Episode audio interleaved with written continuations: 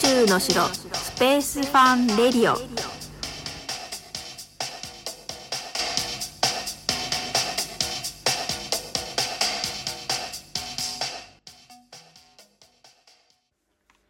はい、始まりました宇宙の城スペースファンレディオです。スペースエデュケーターの小笠原直子です。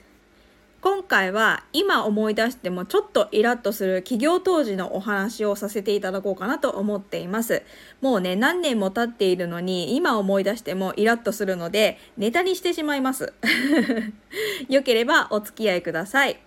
でね、会社を作った事業を軌道に乗せるぞっていう感じで届けを出して晴れ晴れとしたところでですね、事業としてやることはたくさんあるんですけど、でも会社としては何からしていいのかが分からなくて、大量にお金があったわけでもないので、何か助けになる制度とか補助金っていうのはないのかなっていうことで調べてても一人では手が回らないので、えー、創業手帳というね、もう名前出してしまいますが、起業した時にもらう無料の情報誌みたいなものがあるんですけど、そこのね無料相談に予約して、えー、行きました。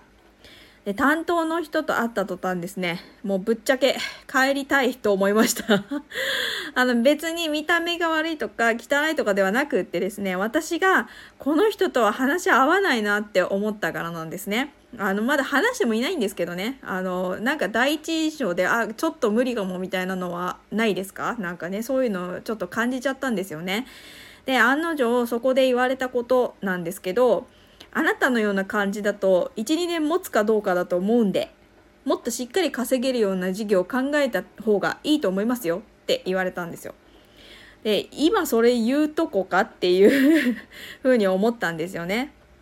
まあ、何をしようとしているかを聞かれたので、グラフィックデザイン業と、えー、宇宙教育を講座として売っていくっていうふうに言ったんですね。で、まだ具体的なプランとか行動とか考え方を話す前にそれを言われたんですね。で、今なら、ね、あの、まあ、甘いなってわかるんですよ。自分が言ってることも。でもその時は精一杯でしたし、私もね、自分で分かっていないところとか、痛いツッコミにも耐えようと思って覚悟していったんですけど、っていうかまず話聞いてくんないかなみたいな感じで、まあ、そう思いながら聞いてましたよね。で、まずいちねんめ、にねんめ、さんねんめっていう風に生き残れる率みたいなものを専門用語ばっかり使われまして、で、意味のよくわからない説明をグラフを使っていちじかんぐらいされました。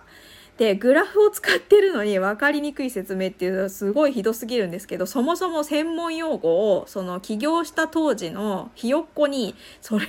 言うかみたいな、使うかっていうとこなんですよね。本当にひどすぎる説明だなと思ったんですけど、で、今あの私よんきめなんですね、会社が。で、その間にいろいろ勉強して、あの頃よりは少しはね、あのビジネスも分かってきましたが、まだね全然ですけど、まあ、分かってはきました、あの頃に比べたら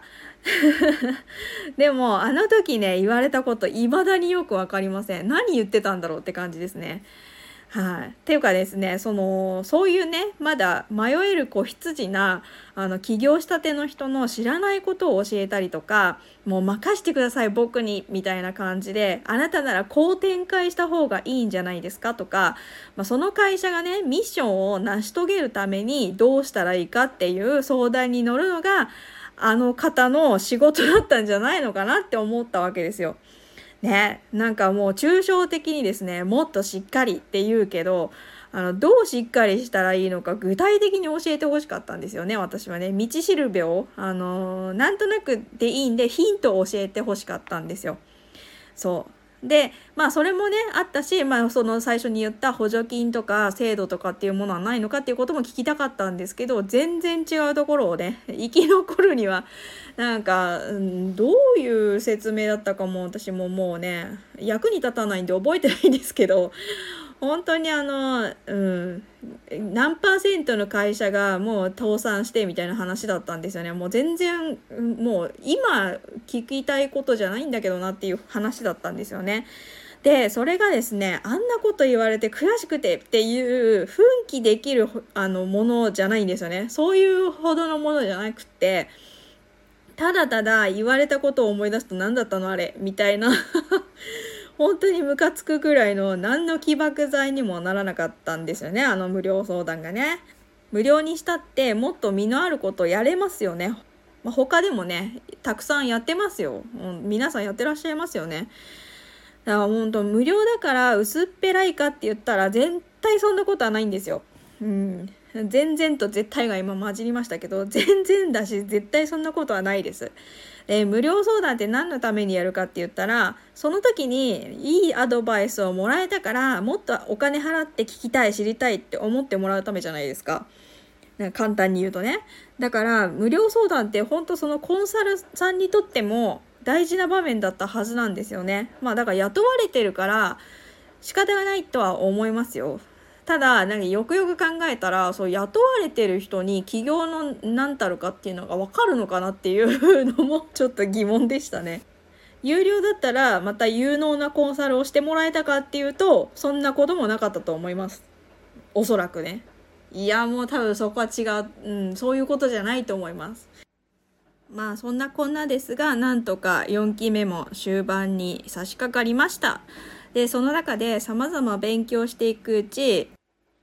絶対信頼できるなと思った言葉がこちらです。とにかく続けることが信用につながるですね。というわけで、この音声配信も結論としては続けていくことが信頼につながって聞いてもらう価値のあるものになるのかなと思います。未だにね、何の意味も見出せなかった無料相談だったんですけど、まあね、こうしてネタにもなりましたし、無駄にはならなかったかなと思うことにします。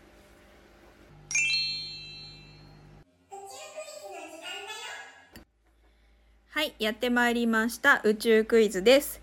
昔タマというバンドがさよなら人類という歌を歌っていました。ご存知でしょうか。これを知っている方はですね、私と年代が同じぐらいですねはい、バレますよ。はい、そしてですね、えー、その中で今日人類が初めて木星に着いたよという歌詞があります。さて、木星に人が降り立つことはできるのでしょうか。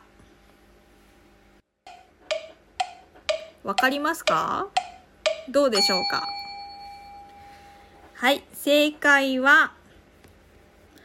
現在の技術では降り立つことはできないでした。まずですね、あの木星のしましまなんですけど、地面ではなく常に雲に覆われている状態なんですね。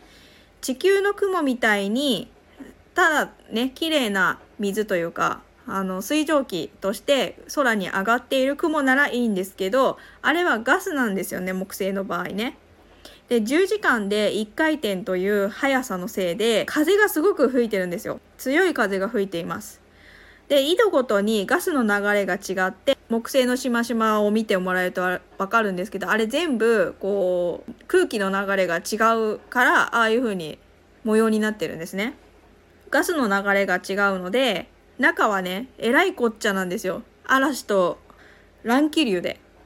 で、パッと見た感じ、火星みたいな景色でもおかしくないなって思っちゃいがちなんですが、あれはね、ガスなんですね、全部。なので、えー、木星はきゅうわり型の水素と、残りいちわりがヘリウム、微量の水、メタンガスやアンモニアからできているんですね。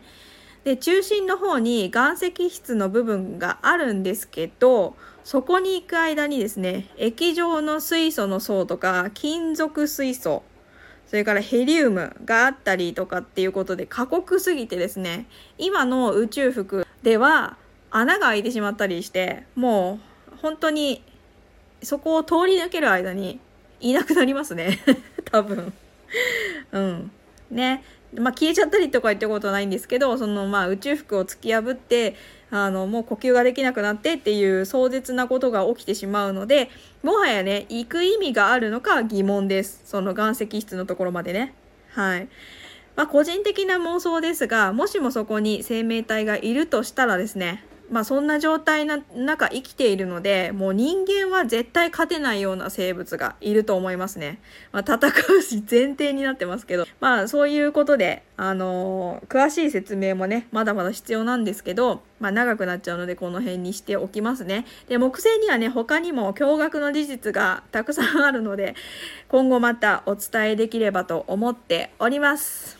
はい、それでは今回の配信はここまでとなります。何かご質問やメッセージがありましたら、お気軽にレターを送ってください。次の配信でお耳にかかりましょう。ご清聴ありがとうございました。バイバーイ。